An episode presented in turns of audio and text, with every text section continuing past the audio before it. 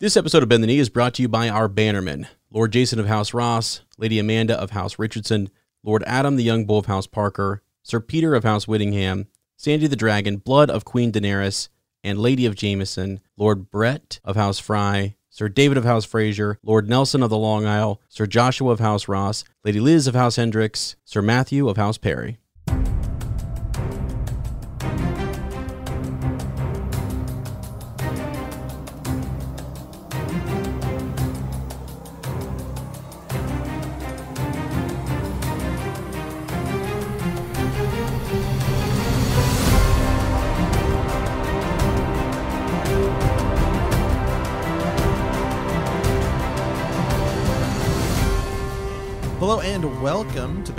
A Song of Ice and Fire podcast. I am Sir Matt, the Bud Knight. And I am Sir Ezra the Watchful. Welcome to our Song of Ice and Fire book club. Today we are into Bran 3 of A Clash of Kings.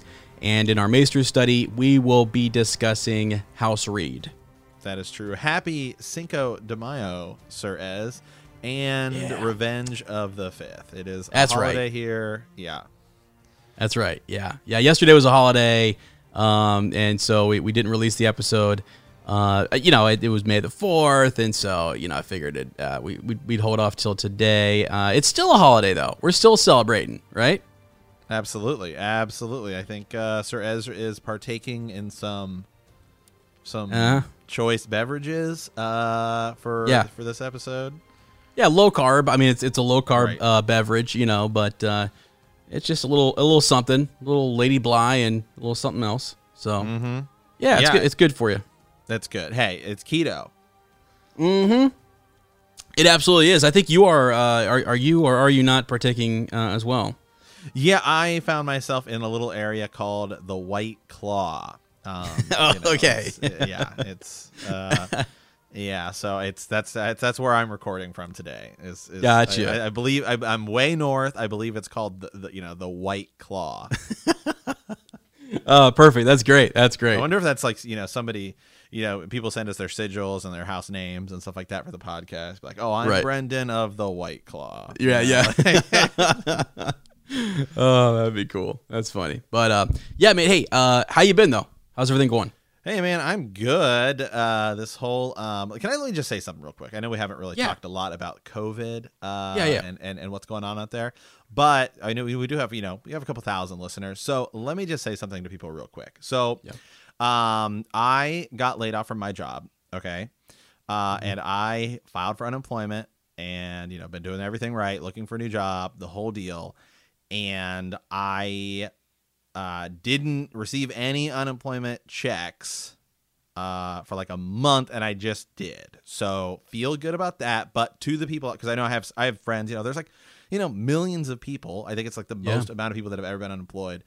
Um, you know, are out there and they're like, I'm not receiving anything. I'm not doing anything. So just keep filing. Uh, and that's I think I, Yeah. you know it just it took some time to process. So because I got it all at once, so I just got everything all at once. So if you are in that situation, uh, like you know, I think like thirty three percent of America or so right Yeah, now. I mean, yeah. just like one in every three people, um, and you haven't like received anything yet, just keep filing. Uh, and I think it's just taking the system some time because I've been filing for five, you know, four or five weeks.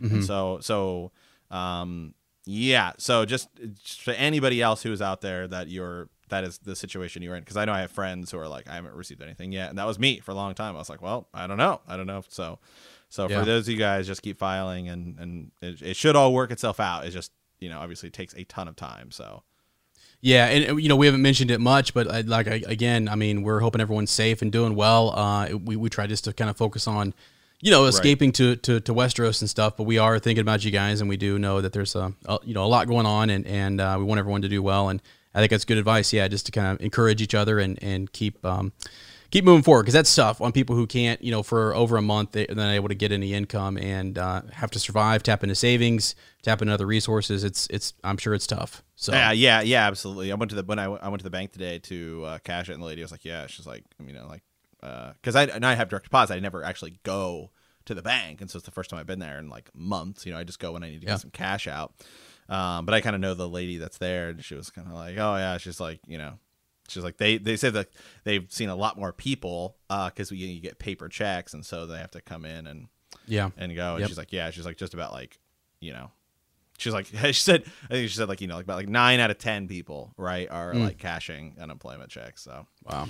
Yeah, Wow. so yeah, just crazy, just crazy. But uh, yeah, I just thought I'd kind of share that because I know, I just know there's a lot of people that are like, uh, waiting and waiting and they haven't heard or seen anything. And I mean, it's a disaster. I mean, they're so overloaded that, Sure. you know, like I have a, one of the guys I work with is um calling right he's like he's like i've been on hold for like you know four hours like every day like just trying to get a hold of somebody and stuff like that so i know that's certainly a lot of people out there and i know you know we've had i know some people in, in our facebook group and stuff like that have uh, Yep. you know said that like maybe not them but maybe you know their their spouses or whatever Mm-hmm. and so i mean you know it's i think it's like it's like i think it's like you know I think like one in four. I mean, if you do the numbers, I mean, they've said like you know millions of people have been applying. So anyway, so yeah, we don't, we're not here to talk all the way about that, but I just wanted to kind of share that. And so if you're somebody you're like out there waiting, like just keep keep applying, and and eventually it should it should work itself out.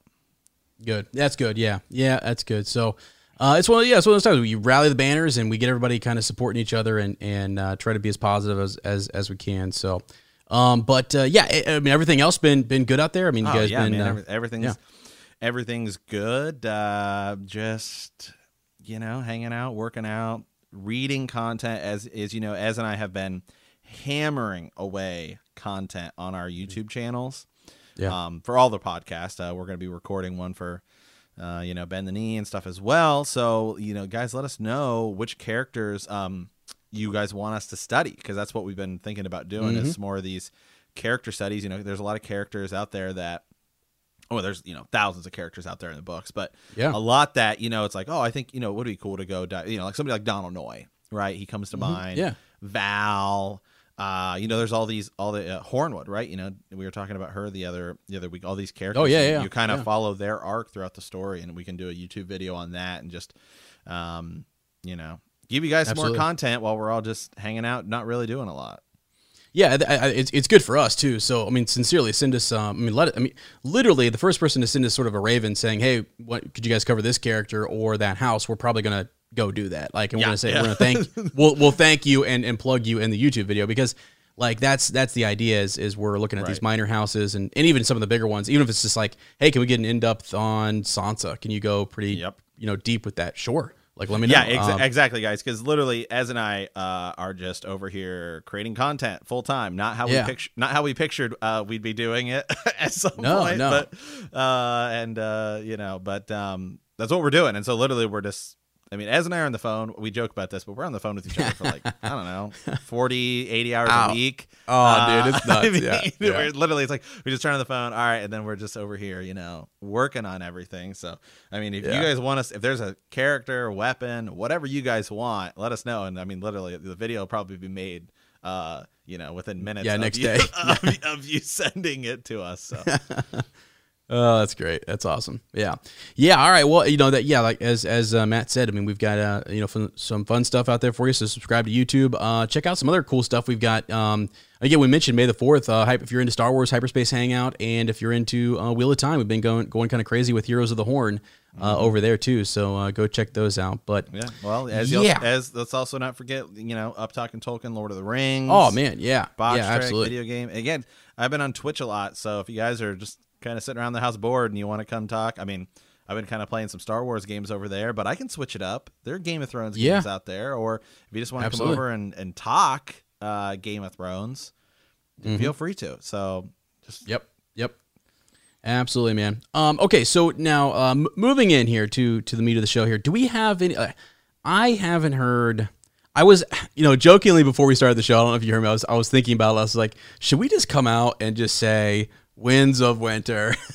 Wow. So, right? Be the worst you know, thing ever. Let me just go ahead and pull it up here. Let me see. So he posted on May the second. Oh, okay, okay. nothing about uh Winds of Winter. Nothing new really about um Winds of Winter in the most recent things. But he is actually so Gur is on his Twitter. Uh, he's letting fans vote, and they're taking excerpts. We talked about this last time. Excerpts from the audiobook and just kind of playing them. So certain scenes and stuff like that. So it is kind of cool. But yeah. yeah. nothing new about the TV show or anything mm-hmm. like that. But you know, we're talking about YouTube. I think here before long, you and I are going to start kind of start speculating on how we think the show is going to go over on YouTube because we have yes. a general idea of we do. Know, these these characters. You go back to Fire and Blood, you go to World of Ice and Fire, and then there's the two novellas which are kind of in Fire and Blood, um, the Princess and the Queen and the Rogue Prince. I mean, Daemon Targaryen. I don't, you know, like thinking who are they going to cast sure. for some of, for some of these people? What's the sets going to look like? right, um, right. You know, I think a lot of it's probably going to be pretty simple. I mean, I would have to imagine that the Red Keep they just use the same it's going to be the same. I mean, mm-hmm. yeah, yeah, yeah. It's, it's the same. Yeah, it's, but it's the same room and the same. Yeah, yeah, for sure. But we're, we're still thinking though, like there's there's plenty of room, and if you've read that uh, that that history uh, text, then then you will know that there's plenty of room to kind of, I mean, create brand new characters if they want to to you know really take us down a direction and, and make us fall in love with the character, and then that, and then take that character away from us, uh, like they like to do. So right. Yeah, uh, I mean, yeah, we will talk about that. Yeah, yeah. The cool, I mean, the cool thing with this show is that while there is source material, it's pretty loose. Uh, I mean, it's not nearly as different as it is with the show, where it's like, oh, what are they cutting out? Because it's, you know, here's like the line, line. You know, Arya walks up the Arya walks up the the you know the staircase and turns and then you know walks in the door sure. and it's like okay well that's okay you know it's not as nearly as intricately detailed as that i mean it's pretty loose i mean some of these some of these events are described in like a paragraph although it seems like it was months or even a year so you know yeah. now you now you you're given you're just given kind of a here's an outline and a general idea and now design whatever you want which is actually probably is great if you're like a showrunner and you're trying to you know um gosh like a like adapt the full novel. This is a way better uh, novel to to to adapt actually because you don't you can then do a lot more and you're not going to piss off people and you're not going to whatever. I mean, there's there's right. tons of room to kind of do that, and I think that's that's cool. It was also great to read, you know, for our imaginations and for us to kind of think about how maybe maybe these things went down, how houses are connected, the politics of it all. Uh, so yeah, I think that'll be I think it'll be great. I think it's actually um, going to be I think it's gonna be huge. I think it's gonna be really uh, a, a, big deal um, for for folks. So HBO's obviously uh, banking on the same thing. So right, yeah, and HBO. Keep this in mind. Uh, HBO is getting ready to launch a new streaming service. Uh, it's like HBO Max. It's like them and Cinemax kind of really, to, yeah, kind of coming together. Um, so you know, it, real quick here. So I've I've said I haven't I don't know if I said it on this podcast, but you and I have talked about um, you know Disney Plus a lot over obviously over on uh, our Star Wars podcast because you know Star Wars is such an mm-hmm. integral yeah. part of Disney Plus, and I've talked about um, you know I've talked about how like Warner Brothers needs to come out with that because Warner Brothers owns you know they they own, they have the Batman rights and the DC mm-hmm. and then Harry Potter. I mean, it's like I think they could go toe to toe. So I had to actually I started going and doing some research a little bit on what it is and how that's all broken up. So I know you know you have like Time Warner and uh, I think ultimately now it's owned by AT and T. At one point, remember it's like back in the day, Turner and AOL merged. Remember mm, AOL? Yeah. But yeah, I mean, you get the discs and you put it right, in, you right. get some minutes, and then everybody used the AOL chat, right? Remember Hotmail? Yeah, yeah. Oh you yeah, have a Hotmail account. I mean, yeah, um, yeah, we're ancient. Yeah, I remember. Yeah, yeah. I, remember, I remember. remember. AOL Instant Messenger, and it was like when you had like the little, it, you had the messenger thing. Oh yeah, on your computer, and yeah, that was oh, cool. Yeah. Then Yahoo came out with one that was way better. Uh, but yeah, so you know they merged at some point. So ultimately, you know, you get through it all the way now, and you have I think it's AT and T owns like all of Turner Media, which includes like CNN and like Cartoon Network and all this stuff. So I was like mm-hmm. Warner Brothers, right? And so I was like, okay, how is it that they haven't they aren't coming out with something? So it seems like their plan is to do something maybe different, where they're going to have like HBO Max be its kind of own thing and then maybe mm-hmm. someday do a separate thing. I don't really know why you'd want to split it up, but I guess when I think about Disney Plus, it's like okay, well, D- Disney Plus in general is pretty family friendly, whereas yeah. I think you know, oh hey, here's Cartoon Network, right, and then ne- right next to it's like Game of Thrones. Uh, maybe yeah. not the best idea. Right. Like uh, you need, really need to keep that stuff kind of separate. So I think that's kind of their their plan. But they're getting ready to launch a new streaming service, and so this is going to be like that kind of. I mean, it's not like I don't know if it's like tomorrow, but it's going to be like pretty big part of it because it's like this is the Game of Thrones successor. So yeah, I mean, yeah. so so it's going to have a lot riding on it too. I mean, you look at the success of. I mean, I think Disney Plus would have been crazy successful anyway, but obviously its first big major show was The Mandalorian, you know, Star Wars, mm-hmm. uh, and so I think you know that they're this this is going to be a big deal. I think that's why they canceled that other show is because mm-hmm. you think about this new streaming service and they want it to challenge obviously the other streaming services Netflix and Amazon Prime. Yeah, yeah. Well, and and exactly, you want something that um, this is going to be more similar to what you saw in Game of Thrones. It's still sort of uh, it's going to be it's going to seem familiar, but it's set back in the day, and it's going to have more Targaryens, which is going to be cool. So yeah, I think they are putting a lot into this, and it, I didn't know about the streaming service, so that makes a lot of sense. That's oh, 100 percent like yeah. I'm sorry, it lo- it launched May it launches May 27th. Launches later wow. this month. Wow, that's cool, huh? Well, well it says it does. It does say. Um, let me let me pull this up here. So HBO yeah. Max is. Uh, so you can get it on unlimited offer for we don't obviously not being endorsed by them, but I mean if you guys want to, that'd be great. We're always looking for sponsors. um, you know, so eleven ninety nine a month, um, and it does include all of HBO, and it does look like some DC movies. So they have Aquaman, the Joker movie, Westworld. Then it says culture defining TV. So they have some TV on here. So Doctor Who, which is that's going to be pretty big. Mm-hmm. Um, looks like maybe some of that DC stuff. Maybe I was wrong. Maybe they just don't have cartoons. Uh, well, it shows Looney Tunes. I don't know. Maybe this is what. Jiminy, yeah, maybe, maybe everything going, I thought they were doing. That just seems kind of weird as HBO Max. Well, I, they, they, could put like you know filters on there too, things right. that you can set stuff up where um it's got locks, it's got parental. I would just, kind of I would have just, I would have just called it Warner Brothers Plus. I mean, Warner. You know, you think of that Warner Brothers logo. I mean, I think I think of that when I think of a lot of things more than I think of you know HBO in association. Yeah. With that. Yeah. So. Huh. I don't know, but yeah, I mean, so it does. So it does look like it's going to have some of those like cartoons. It's going to have Lord of the Rings. You know, that's HBO. I mean, mm-hmm. that's mm-hmm. Warner Brothers. Um, so Looney Tunes, stuff like that. So Nice. Yeah, so nice. pretty, so pretty, uh, pretty cool. But th- I mean, it's obviously gonna, it will be the probably the place to go to get, you know, the new Game of Thrones show, um, because HBO, because and I think this is good because HBO, uh, for those of you that were st- were streaming, um, season eight, which I was, it's kind of weird because there was HBO Go and HBO Now and so it was kind of mm-hmm. confusing. Mm-hmm. Yeah, yeah, it was. Yeah, and it was like I think HBO Go was like it was like you that's like the Netflix. You can just get it, but then HBO Now was like oh, it's like an app that you use in the event that you already have HBO. Yeah, I to be honest with you, I don't even remember which one I had. I I, I, I don't either. I think, HBO, I think yeah. it was HBO Go and I think HBO Now because I think I used my brother's HBO Now. Let me know. Well, let me see. I have it here on my phone. Yes, that is the correct. Yep. So yeah, yeah. Nice. So so yeah. So again, th- that that Game of Thrones show I think will be riding on. Yeah, I mean this that's going to be like I don't know what I don't know what um, I'm looking here and I don't see any like them saying anything about brand new shows. So. Hmm. Hmm. Okay. Yeah.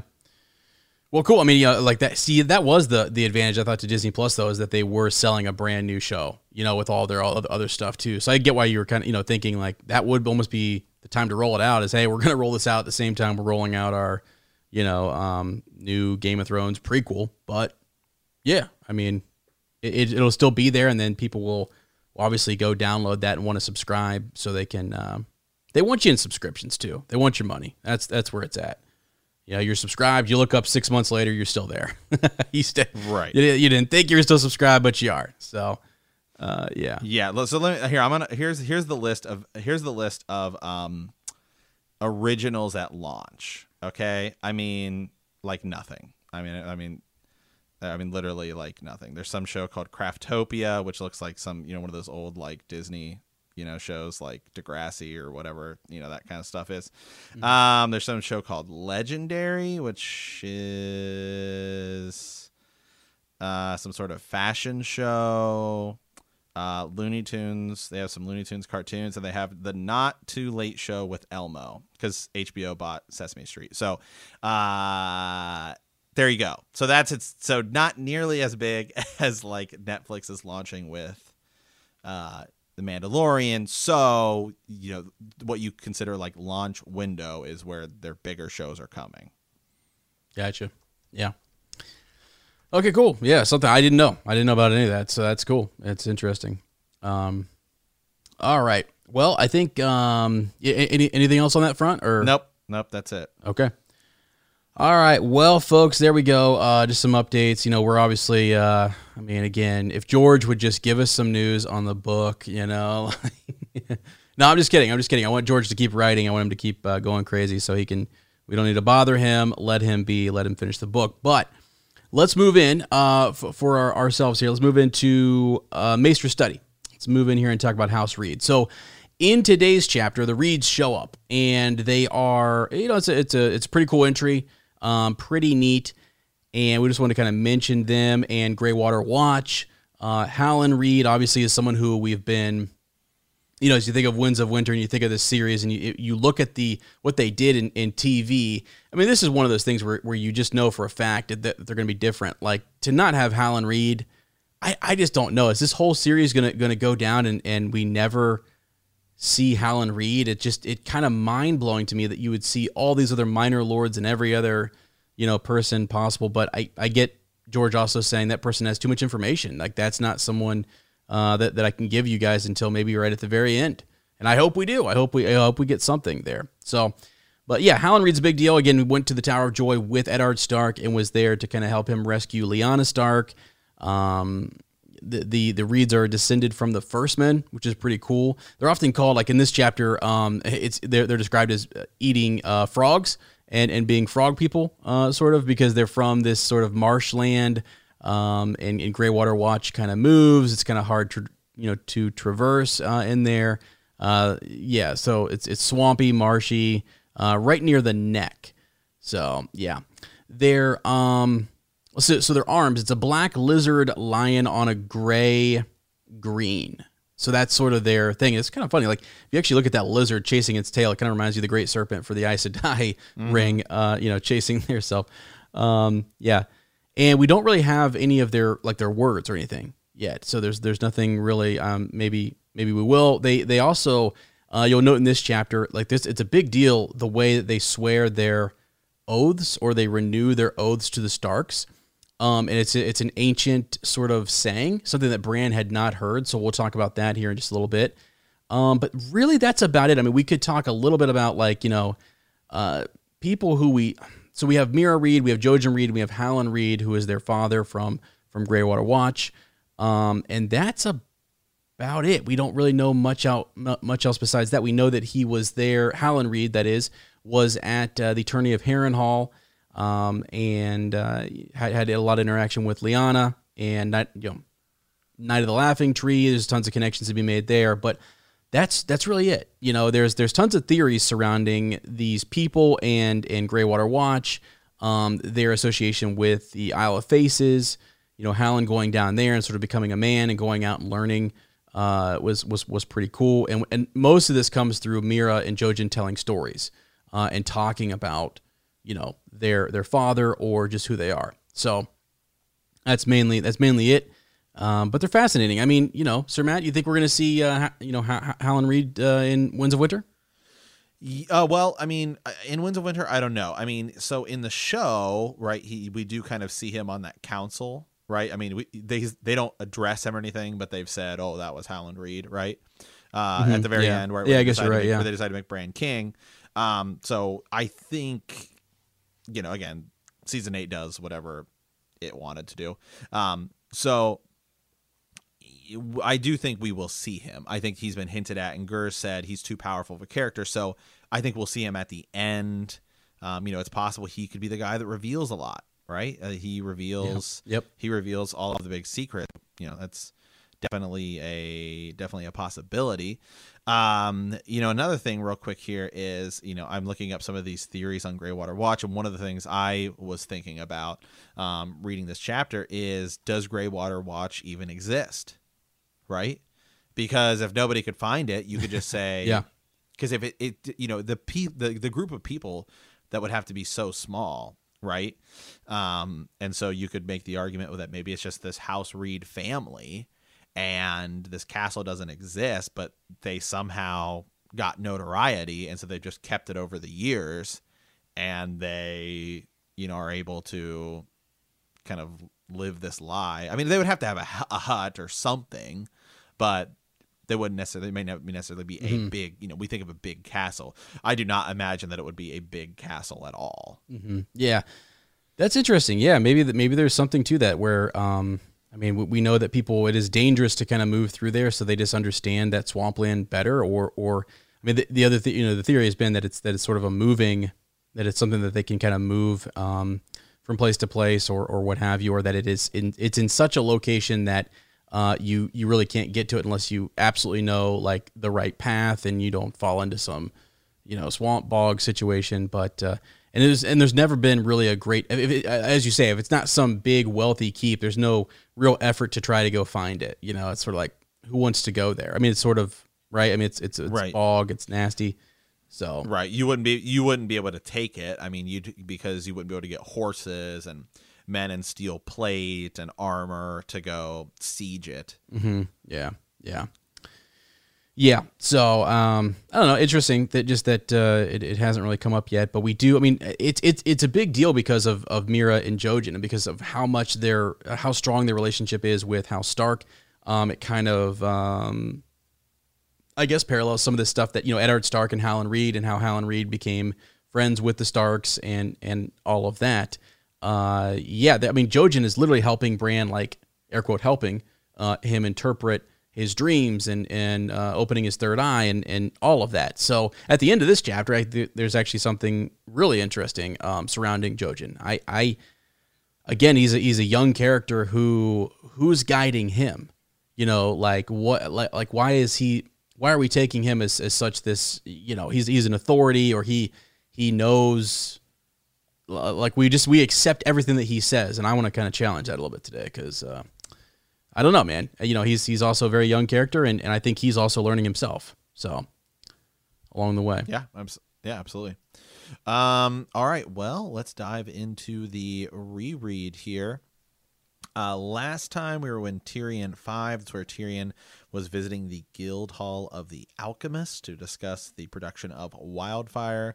He finds out that there is uh, a lot uh, under the city and that it was being prepared. And then he um, goes and have a, has a conversation with Cersei about sending Myrcella to Dorne, right? Which gives Tyrion the identity of his informer. If you go back, uh, where who he was trying to figure out who it was, he gave, you know, three men different information. So now he knows he knows who it was. So this week we're in Bran three. Last time we were with Bran, Bran received the Lords of the North at Winterfell for the Harvest Feast. Uh, each had business to discuss, and many were interested in wedding Lady Donella Hornwood, whose husband and only son had died in the South. Lady Hornwood herself is concerned that Ramsay Snow, the bastard of the Dreadfort, means to seize her lands. Uh, and that night, Cley Cerwyn arrives with news that Stannis has declared Joffrey a bastard.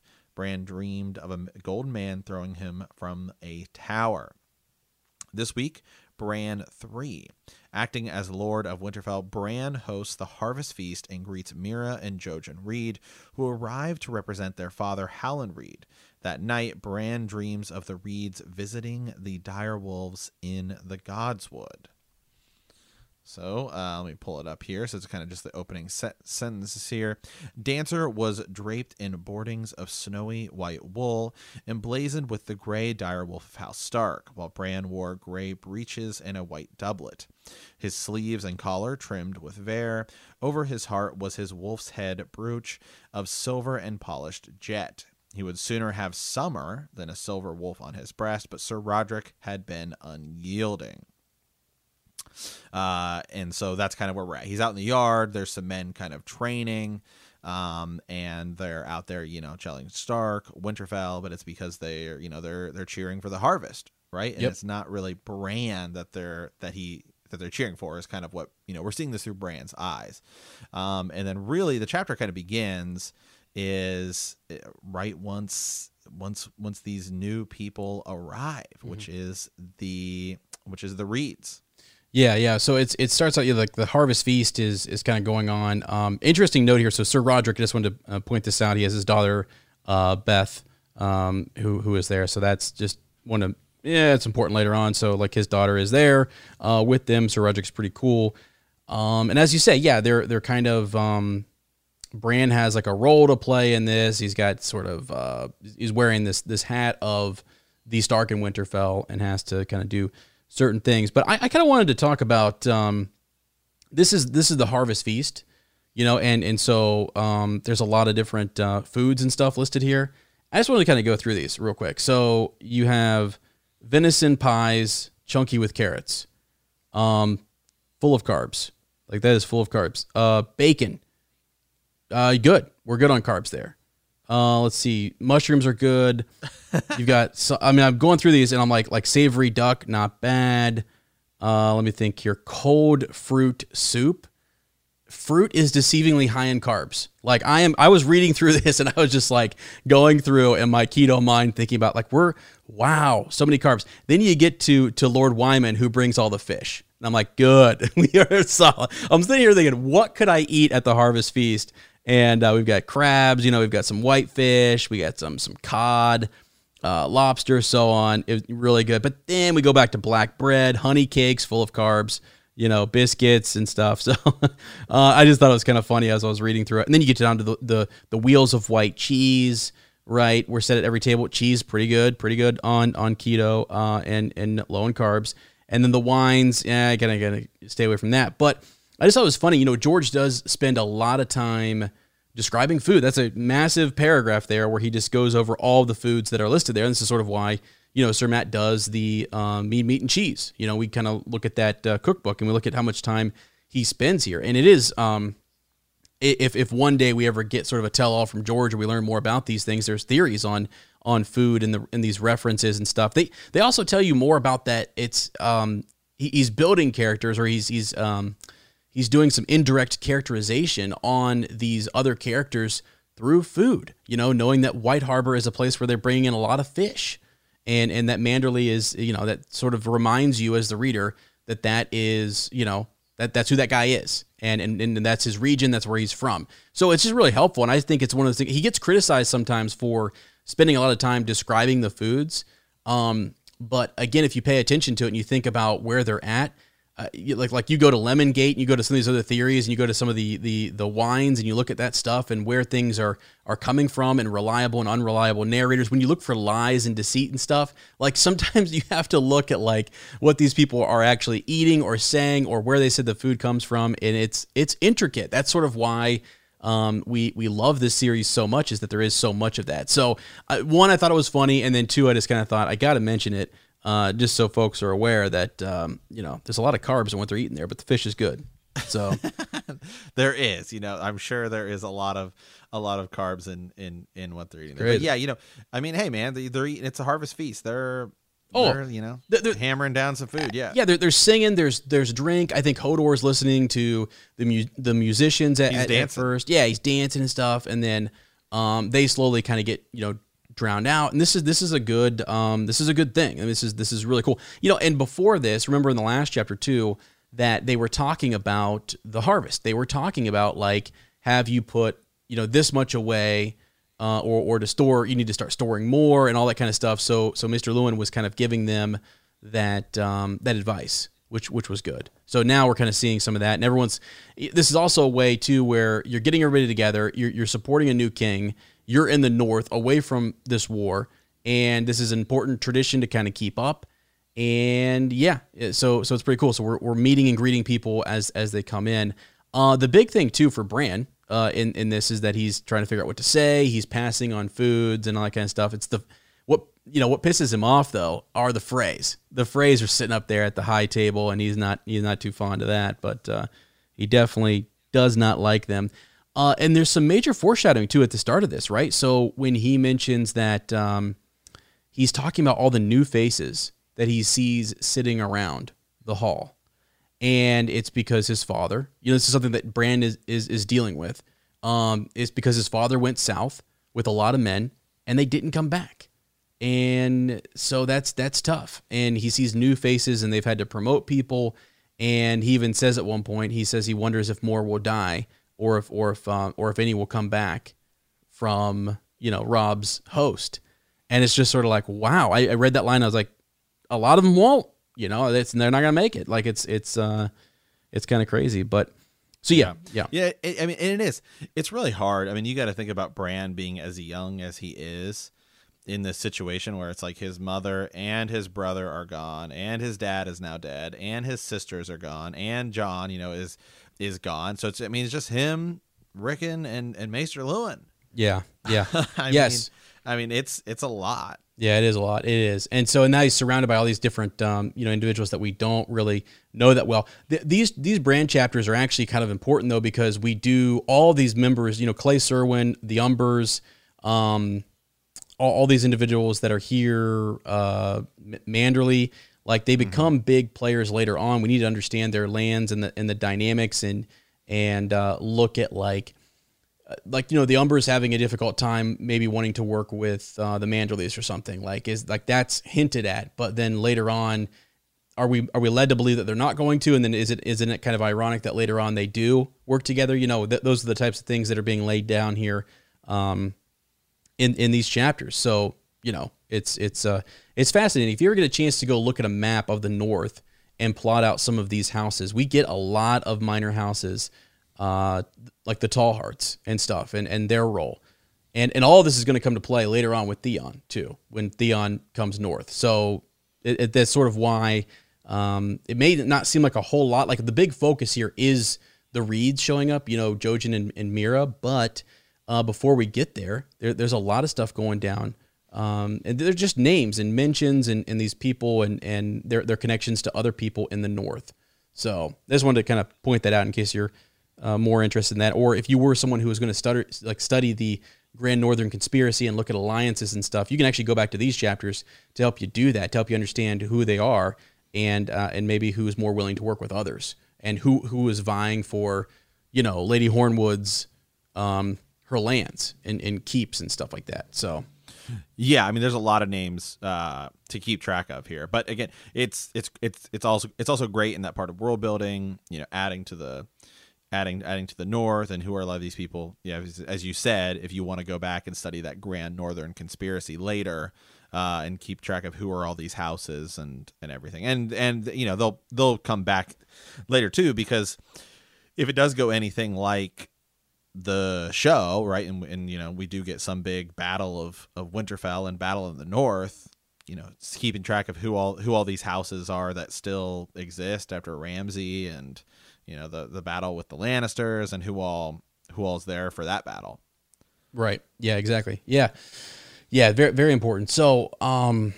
Okay, yeah, we get some more. A lot of this in the beginning is is Bran looking around, like he looks at um, Lord Wyman, and uh, they had to build like a, a you know a, a, custom chair for him, which I thought was funny. I mean, George cannot help himself just mentioning how how how how fat he is, and just how like uh, I don't. It's just it's brought up so much that I think you start to think he's not a big player in in in the game, and that he's not someone who's going to. I think some. I, I think it's his way of showing that you can underestimate people. Like that back in the day, it's just, the same thing with Illyrio and these guys who are older, who are wizened, who maybe let themselves go a little bit, but they know what they're doing. They're smart guys, and he's he's ambitious, and and his house in general, um, the Manderleys moving from the south to the north, like that is, and that's that's they've preserved themselves. Um, they still sort of, you know, they're they're back and forth between some of the like their gods and stuff. Are it's, it's a little like they don't seem to quite fit in with the North, but yet they're super loyal and they're they're jolly. Like his demeanor is is very. Uh, is very much something that, that Bran enjoys. And, you know, I don't know, but like, are they, wouldn't it be such a twist, right? If, if House Manderley ends up being just playing everybody, you know, and they're really masters at this game and and uh, you know you just don't assume them to either be a villain or even like a great hero they're really just right there in in, in the middle uh, and it's not until later on when when they show up and um, really start making some moves in the privy that uh, we start to think wow okay like is the, the, game is is uh, is uh, definitely going up a notch. But so yeah i just thought that was interesting. They're, they're bringing uh, that up and it's mentioned so often. Um, he's sitting next to Lady Hornwood again, which is which is funny um, because she's just picking through her food and not really knowing what's uh, not really paying much attention, and, and she's gone through a great loss and stuff too. So you have these folks who are who are here. Um, some are jolly and some are not as jolly because they've gotten word back that they've lost very important people in in this war in in, in Robb's war. Um, so yeah, something to kind of think about, I guess. Yeah, absolutely. So, um, okay, so then uh, we kind of move on here and we get to uh, our new characters, right? Um, you know, at the at the foot of the hall, the doors opened and a gust of cold air made the torches flame brighter for an instant. Uh, the lady Meera of House Reed and with her brother Jojen of Greywater watch. Uh, and then, you know, Bran kind of notices um, that uh, you know who are they? Mudmen. Little Walder answers. Uh, they're thieves and cravens with green teeth from eating frogs. Uh, you know, must greet these ones warmly. I had not thought to see them here, but you know, you, know who they are. Bran nods. Crannogmen from the north. Howland Reed was a great friend of your father, Sir Rodrik told him. As uh, to, as these two are his, it would seem. As the newcomers walked the length of the hall, Bran noticed that one was a girl, though he would never have known by the way she dresses. Um, and then he knows, you know, though near Robb's age, she was uh, slim as a boy with long brown hair knotted behind her head, with the only bare suggestion of breast. A woven net hung from one slim hip, a long bronze knife in the other. Under her arm, she carries an old iron um, great helm spotted with rust. A frog spear and round leather shield uh, were strapped to her back. Her brother, several years younger and bore no weapons, all of his garb was green, even to the leather of his boots. When he came closer, Bran saw that his eyes were the color of moss, though his teeth looked white as anyone else's. Both Reeds were slight of build, slender as swords, and scarcely taller than Bran himself. Uh, my lord of Stark, the uh, the years have passed in their hundreds and their thousands since my folk first swore their fealty to the king in the north. My lord father has sent us here to say the words again for our people. Mm, yeah. Yeah, this is that was a uh, that's a good description of them. They're very different. They don't look uh, again. They they coming coming from that swamp terrain and stuff. They uh, they have different weapons. They have different. Uh, they're they're outfitted differently.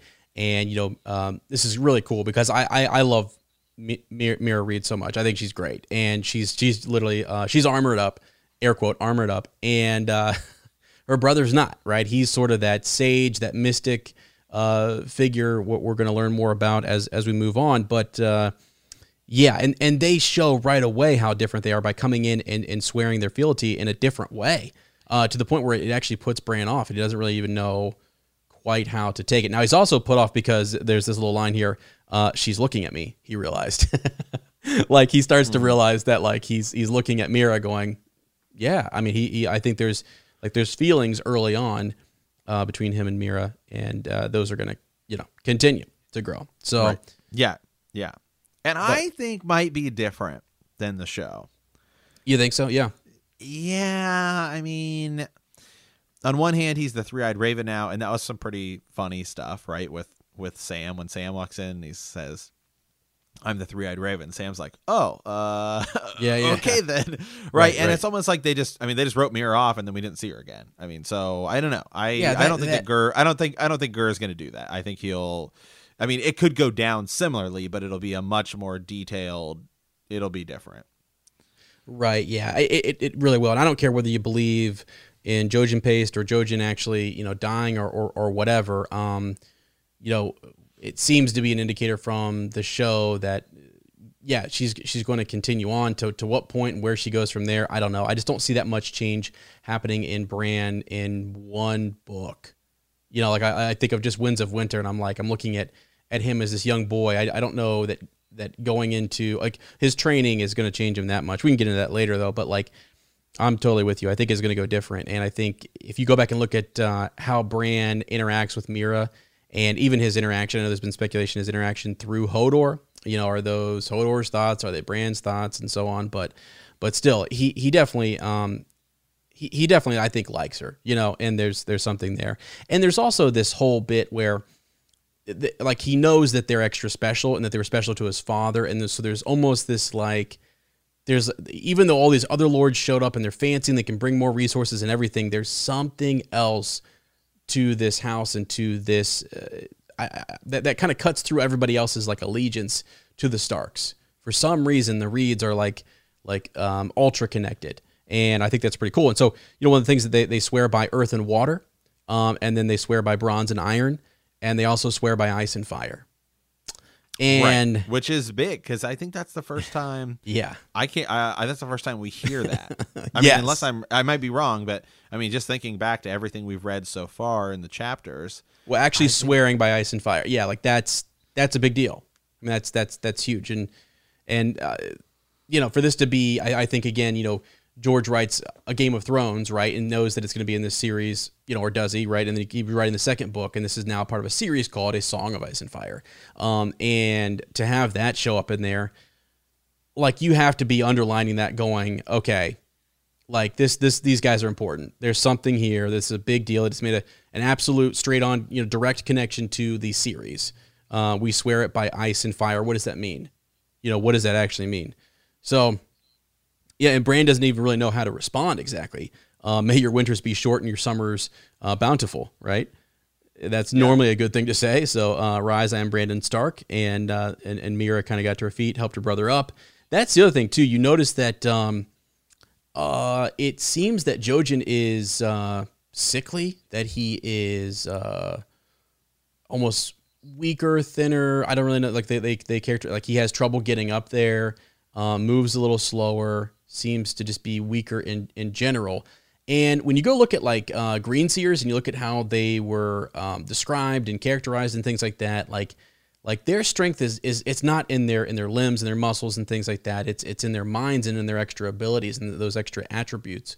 So and he has the clear indicator um, with, with his eyes, the, the the moss green eyes, that that he is a green seer essentially. Right. Yeah, we talked about that recently. I think yeah. if it was uh, and and and on Patreon or here about the about the green seers. I think it was last last week when we were doing the yeah. the Blood Raven uh, conversation. Um, yeah, the idea that his the moss green eyes being a trait of green seers.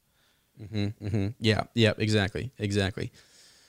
Yeah, so that's interesting. Um, and gosh, I mean, it's I have so many thoughts on Jojen, and I have so many thoughts on on what uh, like like his his possible mistakes are, and just misinterpretations and things like that, that that are going on because we're oversold on the idea that we should trust these two. We are sold just I mean like it's it's it's crazy. We haven't heard much about this. How we've heard like it's it's basically through Eddard Stark and his connection to Howland Reed that we're like, oh, gotta trust these guys. Oh, and they do some extra special sacred swearing thing that's next level. Oh, and they have some insight into like green sight and stuff, and he's he's uh he's understanding he's connecting with Bran in a way that that Maester Luwin cannot and will not actually won't even enter, entertain uh, Bran's dreams. But yet Jojen here is sort of saying, "I got you," and I've I've gone through something similar. Let me kind of guide you in this, and that's interesting. And there's just a lot of different uh, things that seem to be influencing Bran. And so I I just say you, you kind of got to go at it and you got to look at it and question and, and sort of see where what's connecting to what. Um, and not to jump clear to the end of this, or, well, um, A Dance with Dragons, but there's some major stuff there that, like, later on, uh, as you go through this reread, I would say pay close attention to Jojen and, and symbols around him and, and the way that he speaks, connotation uh, surrounding his like his word choice and his death, because and his potential, his foreshadowed death. Like it happens in this chapter. He says, uh, not to jump right there, but he said he says, you know, um, that this is not the day he, he will die. He's he has foreseen his death. He knows when he's going to die, and it's not today. So that gives him this you know uber confidence to kind of say, I'm I'm good, and I know events, and I know that I'm that you know that we're safe here for for whatever reason. So, um, yeah, ancient swearing. Uh, it's it's right. pretty cool, and uh, Bran now is going to have them kind of take a, you know, he has to kind of send some food their way and and let them he's hoping he doesn't have to eat uh, frog himself, right? right. Yeah, and he's kind of he, he he tries to offer them something, and he's just yeah he's trying to be polite, but doesn't you know he can't really recall what to to say, and so he's just I offer you meat and mead of Winterfell, right? Mm-hmm, um, mm-hmm. but okay, so really kind of important here is so you know right once they're done, right? So they kind of sit down, they're they're eating food, um, and uh, Bran's just kind of you know talking about you're talking about talking about summer and how he'll keep shaggy dog away right? And then we're starting to get a little bit more. You know his father has sent letters to lord of greywater over years but none of the crannogmen had ever called at winterfell. Uh, he would like to have talked to them more but the great hall was so noisy he doesn't really get a chance. He asks you know do they really eat frogs? I sir Rod- Rodrik says frogs and fish and lizard lions. You know maybe they don't have sheep and cattle brand things which i doubt that they do uh you know being living in in swamps. So but after that right they talk about how you know they're shoving they're shoving the ta- tables back there's going to begin dancing uh, and uh, then a song is being sung right? And it says when the singer reached the part in the night that ended where the night's watch rode forth to meet the others in the battle of the dawn he blew a ba- blast that set all the dogs barking. Um, and then you know two glover men are, are spinning some girls around and stuff like that. And so um, it's just kind of interesting that in in this right hodor's dancing you have this this line here right that the the reeds show up and jojen you know has moss green eyes and you know you go, you come when you come back to this you're thinking oh wow he's got green sight and all of these things and they talk about the children of the forest and then we're singing a song about how the night's watch rode forth to meet the others at the battle of the dawn mm-hmm. um it's just kind of interesting right in that it's yeah. it's Gur just kind of has that line in there and it's kind of buried and it's kind of like okay now the reeds are here they're these new people and so we're really thinking about who are these people we know we've heard about them and then you kind of get hit with this line mashed into a bunch of other stuff that's not really important. Um, i mean it's just dancing and you know setting the stage. Uh, and then you know you kind of move past it. It's just it's just it's the way he does things, right? Oh, it's those no. kind of hidden lines. Yeah. He will, uh, you know, you go back to when when Ned is riding, right, and he's. Um, you know, what after the whole Jaime Lannister, he and Jaime Lannister kind of fight. Uh, he's riding and the rain's pounding, and he's he starts to think of um, he's thinking of Lyanna and then and then Rhaegar right at the same time and all of this stuff. And so it's just kind of it's just interesting when he has all of these things happen. He'll throw these lines in you know, and we just heard that they swore in ice and fire, and now we're talking. Now there's a line about the others a little bit later that's just kind of woven in there, and then boom, here you go afterwards. Yeah. Oh, it's it's huge. I mean, they you're exactly right. They're talking about, uh, and the, again, the song is the night. Uh, that ended, and you have the Night's Watch riding forth. Uh, it's it's big. It's snuck. It's it's slipped in there.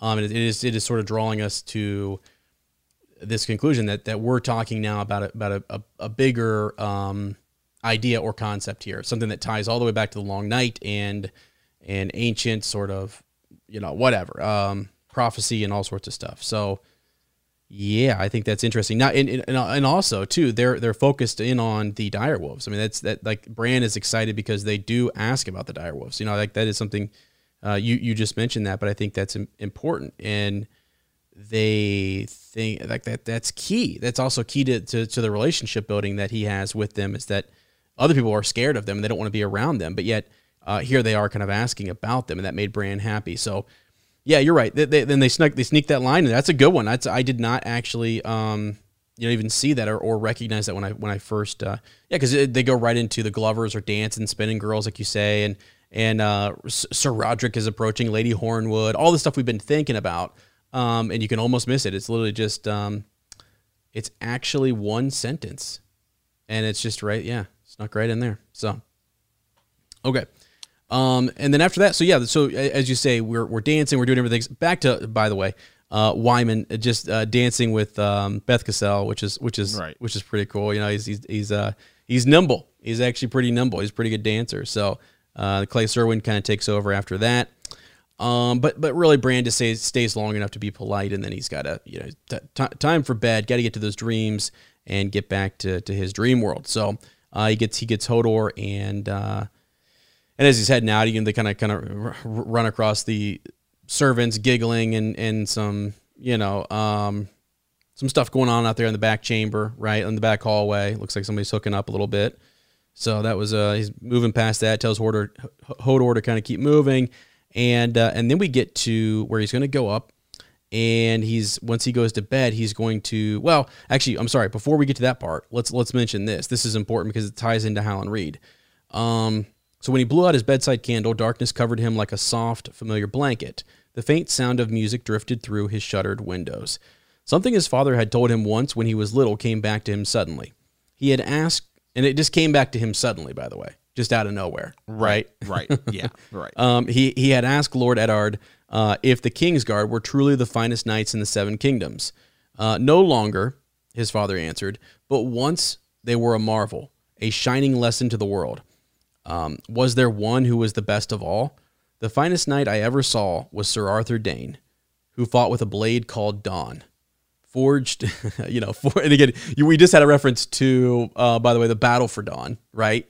So we just had that, as you say, we had a, we, they rode forth, the Night's Watch rode forth against the others in the battle for uh, the Dawn, and we had, now we have a blade uh, that's wielded by Sir Arthur Dayne um, that's called Dawn, forged in the heart of a fallen star.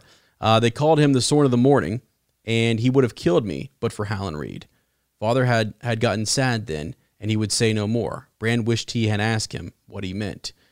Uh, you know, so I mean, let's let's go here. Right. I mean, that's that's right. your connection. Exactly. We we just we had the Battle of the Dawn, and now he's thinking of Arthur Dayne and the Sword Dawn, and that you know his father. would And again, we you know the show shows us that Arthur Dayne is killed by Howland Reed. Howland Reed, you know, kills him, and so everybody thought Ned Stark beat him.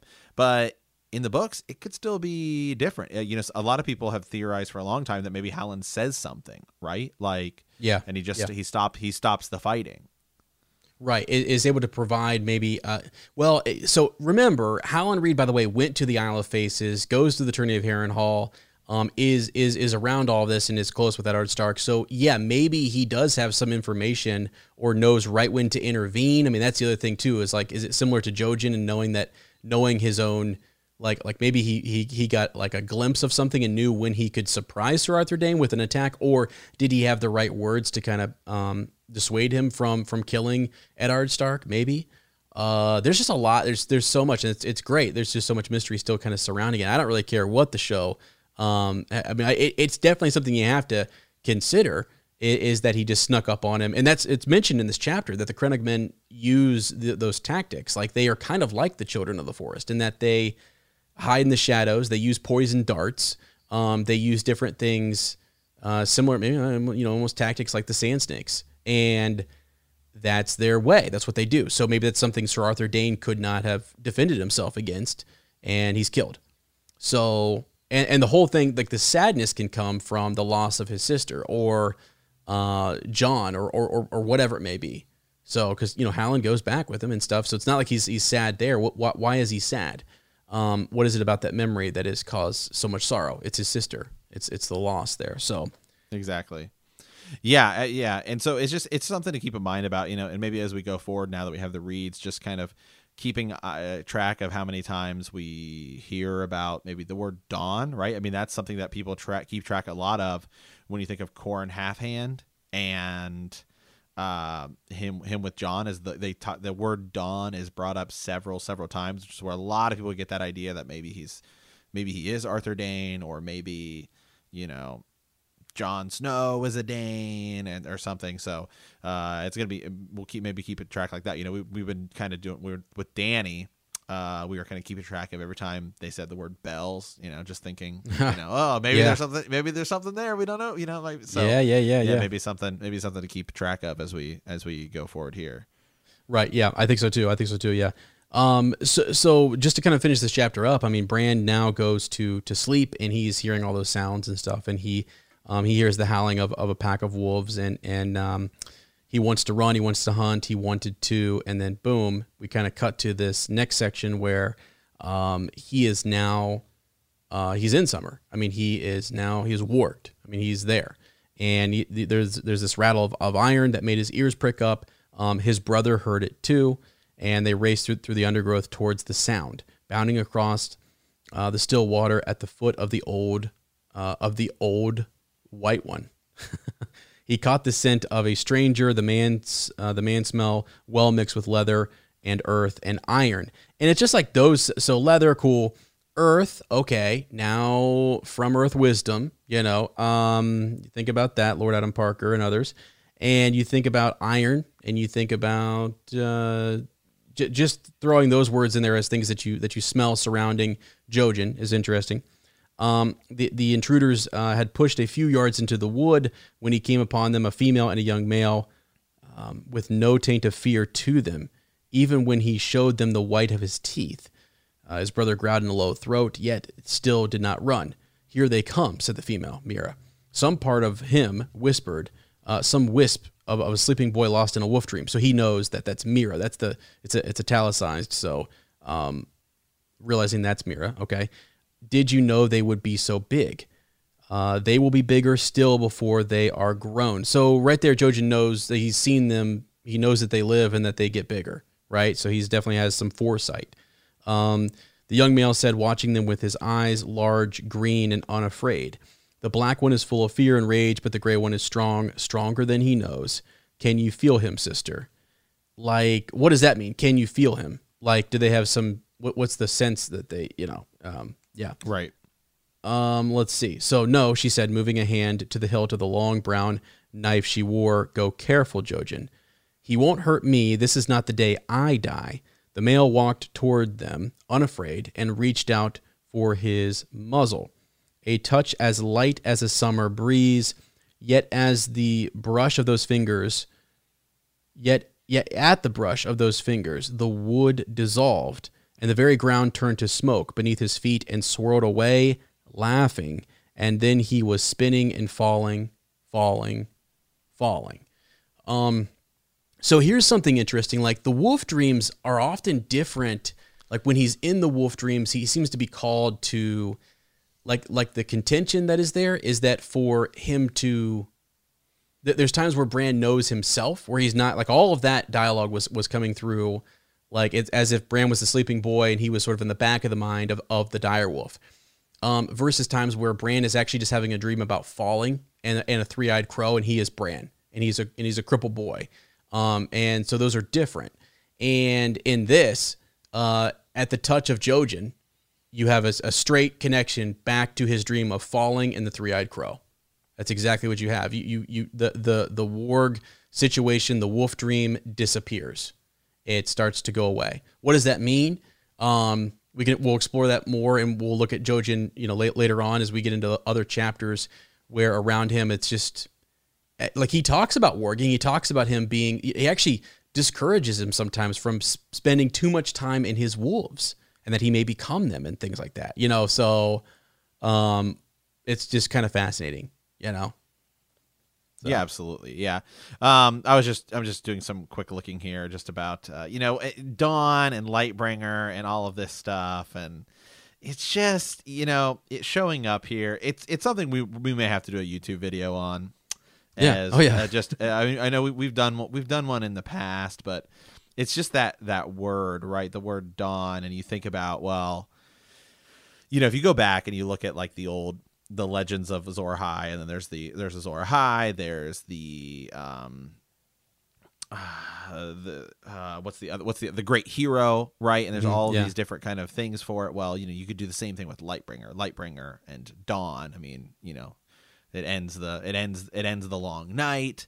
Um and so it's just interesting here right that they're swearing we swear it by ice and fire. I'm gonna i was trying to do a search of ice and fire to see if that if, if that does um come up at any point beforehand and i'm not finding anything so yeah that's funny because uh, i'm actually i'm in i'm in uh, a search of ice and fire too looking at something too because uh, that's what these that's what these chapters do, right? Um, it's what we um, do. Yeah. Sometimes sometimes as an IR, while while we're podcasting, we're like searching up digger, bigger, deeper theories, and then afterwards, often what ends up being our extended edition is like, hold on, dude, I found something while we were recording. Uh, we gotta kind of we gotta kind of do this and talk yeah. about it. But yeah, I'm so in a Game of Thrones.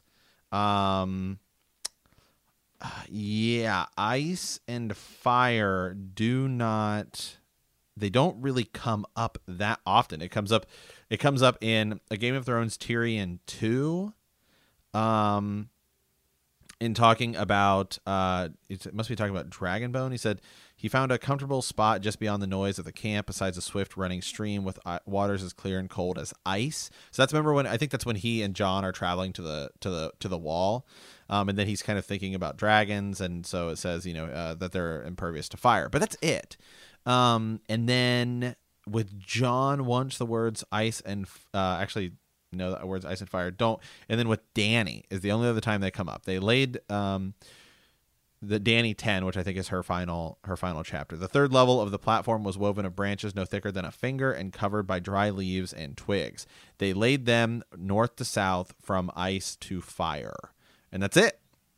So yeah. that's that's it in a, in a Game of Thrones. So this is like the first time first time we really see it. Wow. Yeah, yeah, that's in, that's interesting. Yeah, so it's it's it's huge it's hugely significant. Um let me. Uh, and then yeah, we we swear it by ice and fire. Uh, is the, yeah the only time that the, it's it's said like, boom, and then well okay then Dan. Uh, so later in a Clash of Kings, Dany four. Um, when she's, I think that's when she's getting uh, prophecy, right? It says the shape of shadows, Morrow's not yet made. Drink from the cup of ice, drink from the cup of fire. So, mm-hmm. yeah, yeah kind of interesting, just really interesting to, th- to think about that. We swear it by ice and fire. Then we get st- story about the others. Then he's thinking about Arthur Dayne, and yeah, I mean, mm-hmm. there's just yep. there's there's a lot. Uh, oh yeah, down from that chapter, yeah, yeah, there is, and, and I guess I'll do one more thing here. So I, have we've kind of said, um, you know, as, as, we keep doing this book club, just we can't help ourselves sometimes just to dive into later stuff. So we're going, I'm going to here for a second. So l- later on, um, I bring up that whole thing about Jojen and the connection to the three eyed crow. And like, I mean, even the direwolves there saying the white one, the ancient white one, you know, like that being the weirwood and stuff. And you have these things that are kind of, well, that's a thing, the three eyed crow. Um, then you have warging, you know, that, like all these different things that are going on. Uh, later on, and I don't know, if no one's finished the series, this is, it's a dance, it's, it's a dance with dragons, spoiler, I guess. I don't know, like whatever. Um, this is a reread, so I'm going for it. So here we go. So he is when he's with Meera, um, he's with his sister. They're they're in the cave. She is trying to convince them that like our job is done. We have brought Bran to the three eyed crow. So she thinks. So she thought. so Jojen thought. Um, all we know, real. I mean, I, I like like there's that connection. I mean, she says this. So he's being stupid. Um, she's talking about trying to get him to eat more, trying to get him to leave. Um, she he won't even uh, you know, he's not going to like this is, is the day is is soon approaching where he has foreseen that he will die, and he there's no getting around it. He's his dreams are true, uh, plain and simple. That's that's that. And she said he's being stupid. Meera said, "I had hoped that when we found your three-eyed crow, dot dot dot. Now I wonder why we ever came."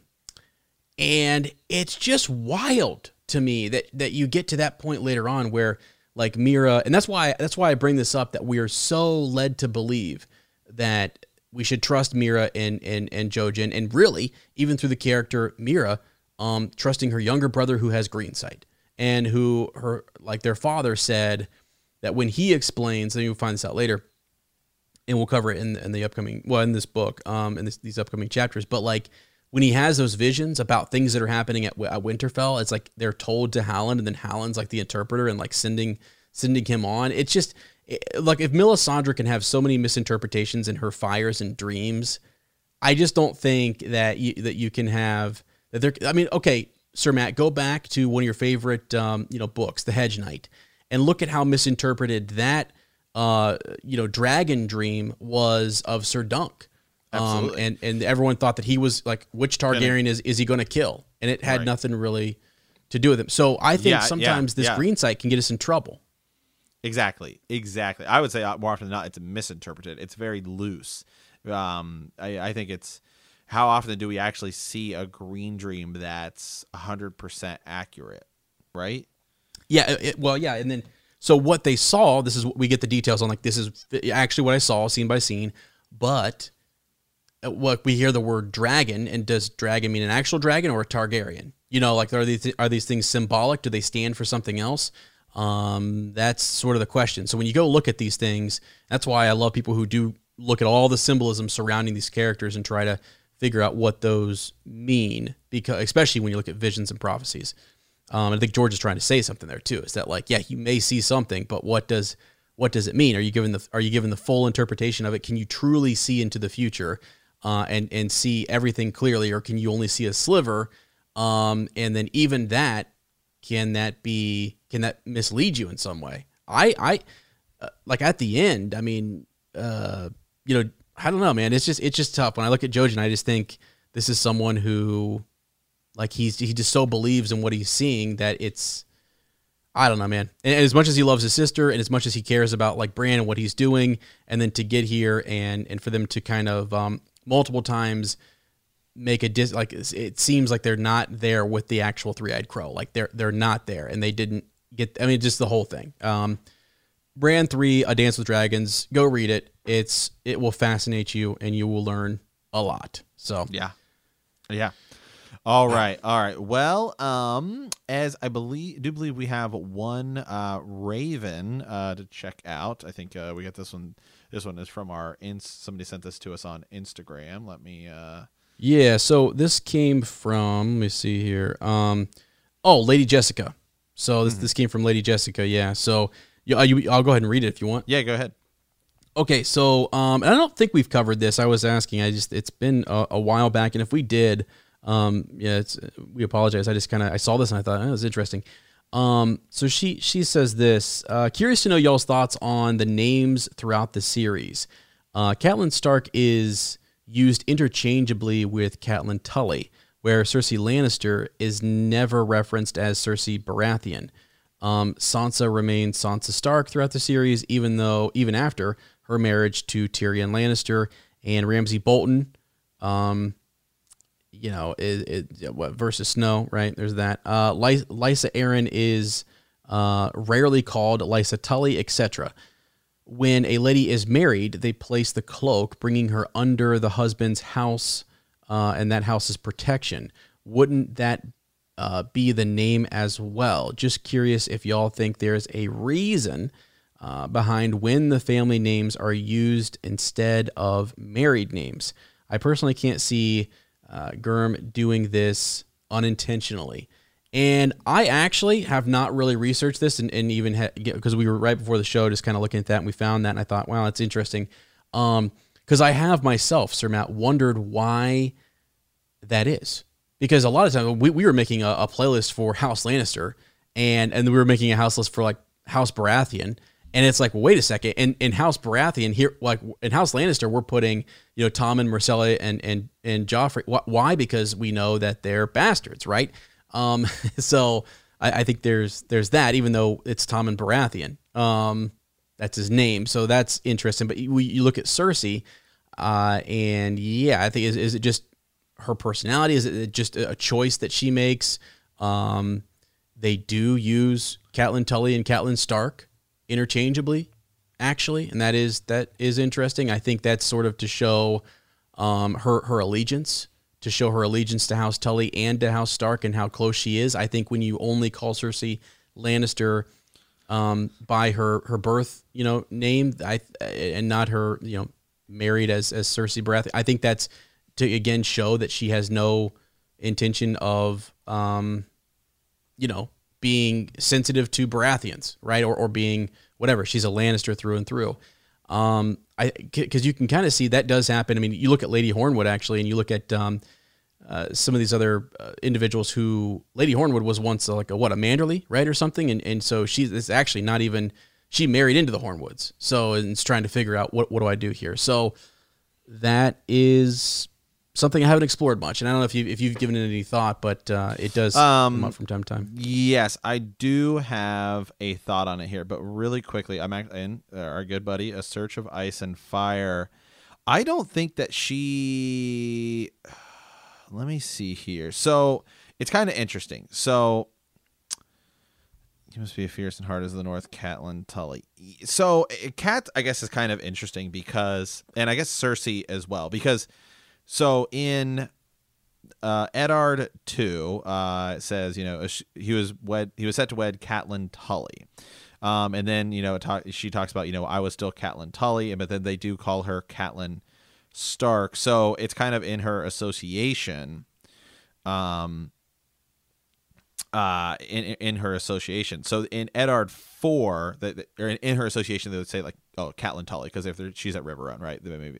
Mm-hmm. Um, so in Eddard four, Littlefinger says this is when he brings her to the brothel. Can you think of a less likely place to find a Catelyn Tully? He smiled. So I think there he's doing it because he doesn't want to call her Catelyn Stark because he's you know still got still got feelings for her. So the next time that she's called Catelyn Tully is uh Catelyn 5. She says I was still Catelyn Tully then. Uh, so she's talking about, you know, um, something in the past. But the next time she's actually called Catelyn Tully is after Ned is dead. I think it's more that the fans use them interchangeably, right? Catelyn Stark, Catelyn mm-hmm. Tully. Well, the reason I, I don't think we do it with Cersei um, Lannister, why we don't call her Cersei Baratheon, is because she's immediately identified as a Lannister, and they're always just called the Lannisters. With Joffrey, sometimes we do. I think he's a little more interchangeably interchanged mm-hmm. as Joffrey Joffrey Baratheon because every time he's presented at court, it's Joffrey Baratheon.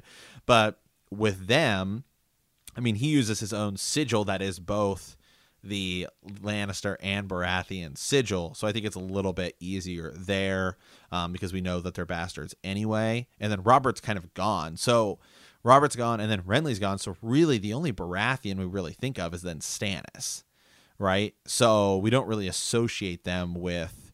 We've never really associated them with the Baratheons because we mm-hmm. we know and they act like them and they look like them and they're mostly associated with Cersei and and and um, Jaime and Tyrion. So they're they're so associated with them that I think even though we we call them Lannister, even though technically I guess I mean well technically it is Lannister, but well actually yeah.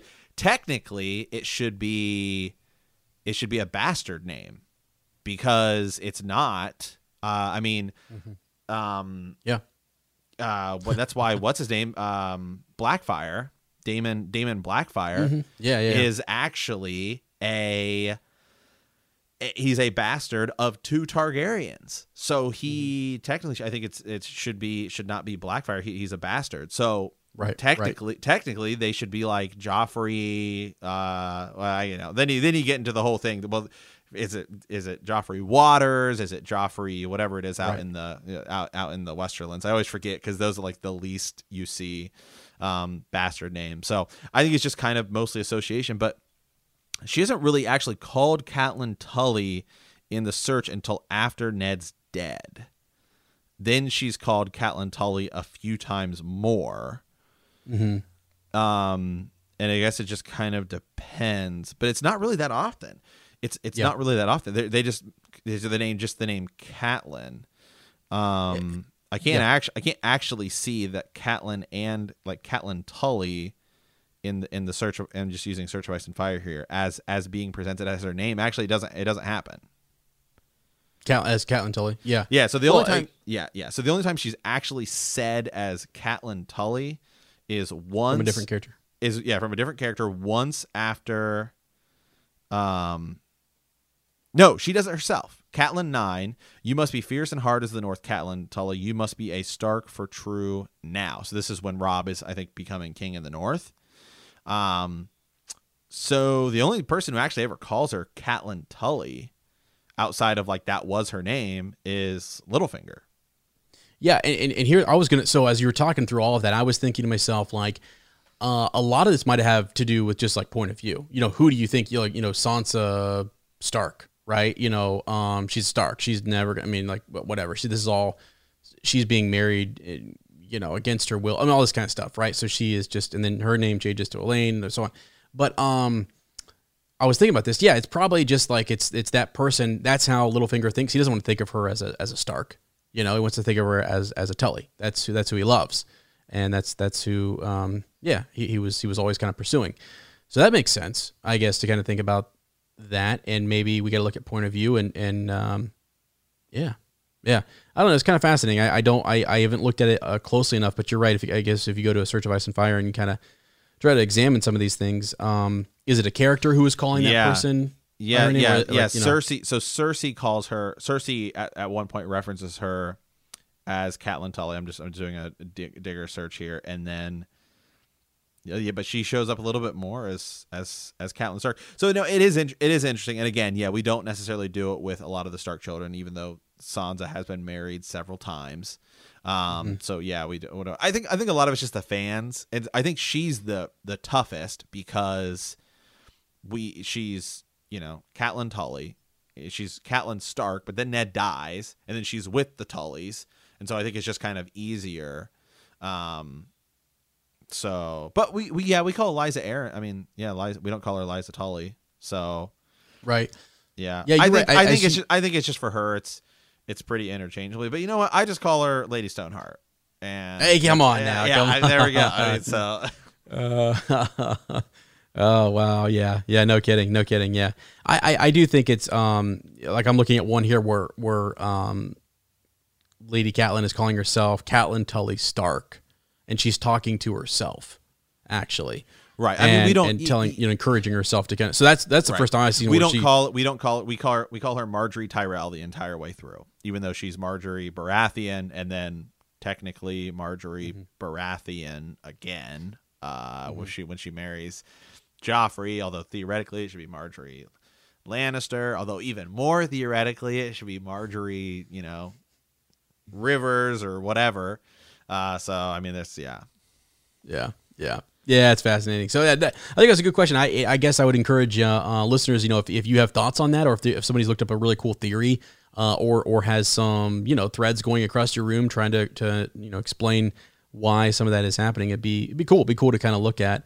Um, I, I'm guessing it just has something to do with that character's perception of themselves or what they're thinking about at the time, or maybe proximity to a certain region or something. Who who? I mean, I, I haven't really uh, dug into it too much, but it's a good question, and it's a good it's a good Raven, and it's a good thought. So thanks again to Lady Jessica. That's that's um, that was cool. It was good.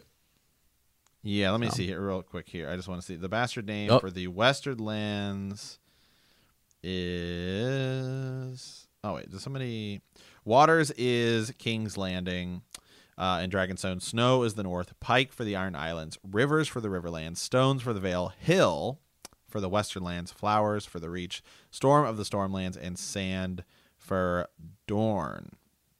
Uh, and then Blackfyre kind of later kind of adopts its its own thing. But that does get kind of interesting because sometimes it's is it do people get the name? You know, it, it's it's kind of confusing.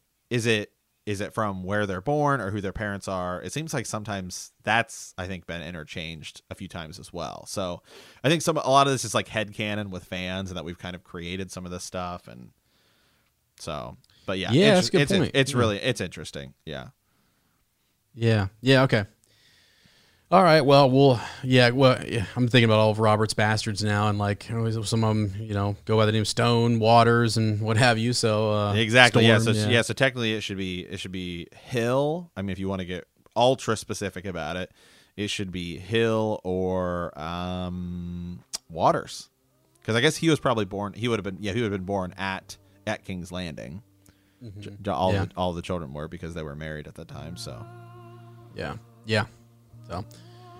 Uh wow okay. All right cool. So that was fun. Uh let's uh yeah again uh, folks if you have uh we're trying to make those connections you know to later in the books and and trying to have some more fun with rabbit holes and stuff. So you know if you got one if you got one you've been sitting on or something you want to send our way make sure you make sure you do that. Uh you can I mean Instagram we're checking that Twitter um you can send it through the website. Some folks again uh, have been sending stuff through the website so thanks again. Check that out. It's uh great website well designed there by by uh, Sir James so appreciate that um, but yeah, I think that's it, man. I think we're I think we're good. Um, we, we got we're gonna have extended, extended edition uh, coming up next. We'll have that over on Patreon, so you guys can maybe we'll maybe we'll dive into this a little bit more. We'll do a little research, and then we can uh, kind of continue this conversation over there.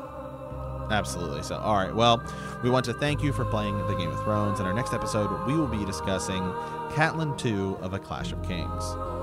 If you like our podcast, don't forget to subscribe, like us, write a review, leave a comment, or send us a raven at btkcast at gmail.com. We will see you in a week, and remember that winter is coming.